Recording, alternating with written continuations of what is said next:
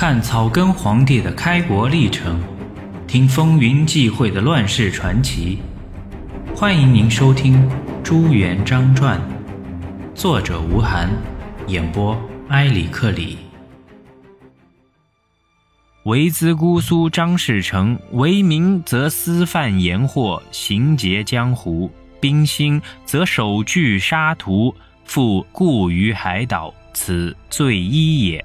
又恐海隅一区，难抗天下权势，诈降于元，此罪二也；建号改元，此罪三也。出寇我边，一战生擒其亲弟，再犯浙省，羊毛直捣其近郊，首尾未缩，乃又诈降于元，此罪四也。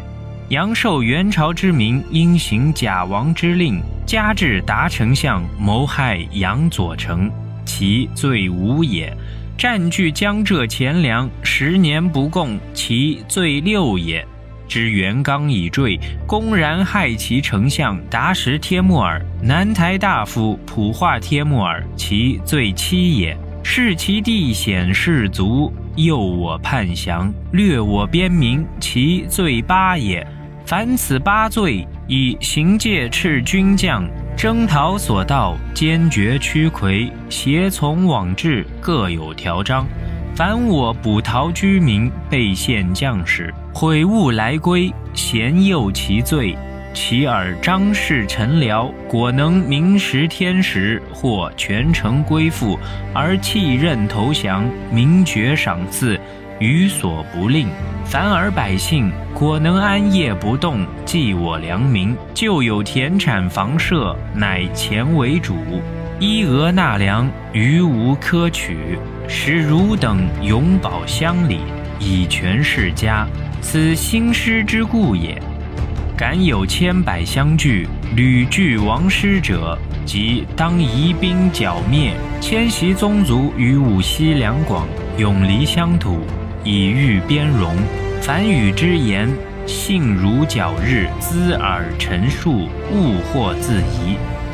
从这篇檄文，我们不难看出：一、朱元璋动辄以王者之师自居，吊民伐罪，是天意所授，其君临天下的野心已昭然若揭；二、所属张氏八大罪状，以为讨伐理由，非常滑稽。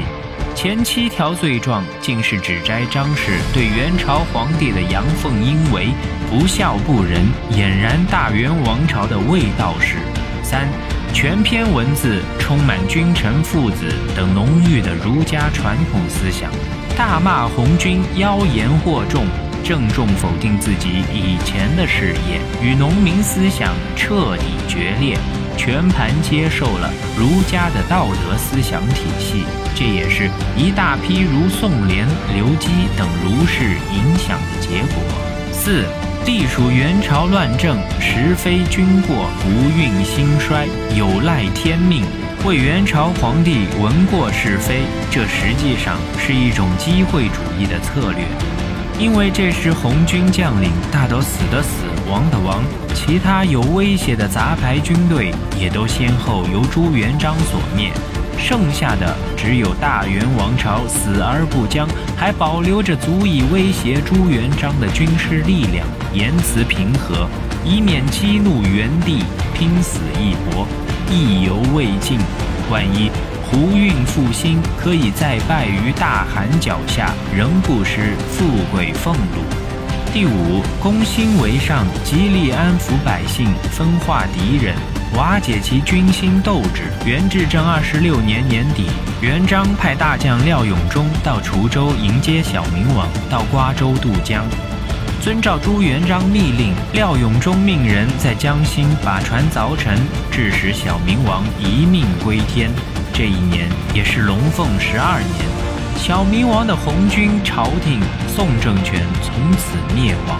朱元璋后来竭力掩盖这段与红军政权的历史关系，连当年竖在镇江西城的打败东吴的济功碑，也因有龙凤年号而被凿毁了。所有记载龙凤年号的文书史料也销毁得干干净净。差点造成了这段历史的空白和冤案。在攻打东吴的第一阶段战中，徐达、常遇春二将统帅大军先克泰州，后围高邮，续陷淮安、亳、徐、宿三州，相继光复。朱元璋到亳州老家省亲扫墓，置酒召父老饮极欢，曰：“吾去乡十有余年，艰难百战，乃得归省坟墓。”与父老子弟复相见，今苦不得久留，欢聚为乐。父老性交，子弟孝弟立田，务元甲。江淮郡县尚苦寇掠，父老善自爱。另有司除租赋，皆顿守谢。第二阶段战争，朱元璋动员了二十万大军。仍由徐达、常遇春为正副统帅。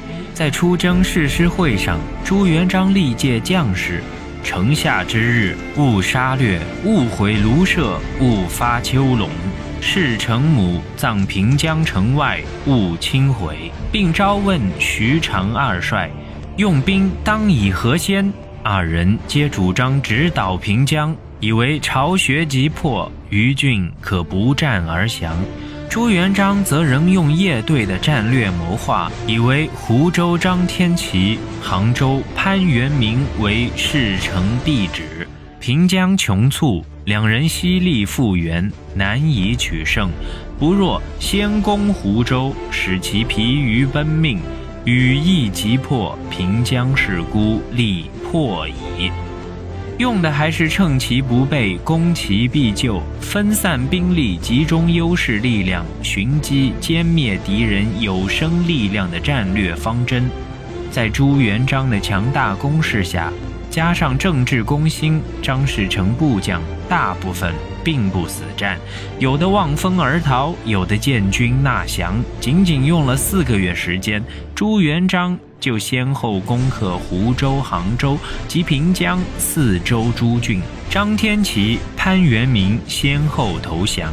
到至正二十六年十二月，朱元璋大军合围平江。朱元璋并不急攻，只用火铳、硝石等日夜轰击，毁其斗志，疲其士卒，事成内无粮草，外无救兵。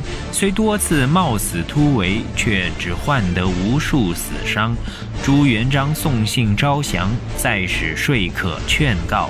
张士诚一概不理。第二年九月间，朱元璋见时机成熟，驱动大军猛攻平江。朱元璋将士奋勇，个个争先。张士诚军无斗志，人人思降。大军很快攻破城池，张士诚亲率卫兵进行顽强抵抗。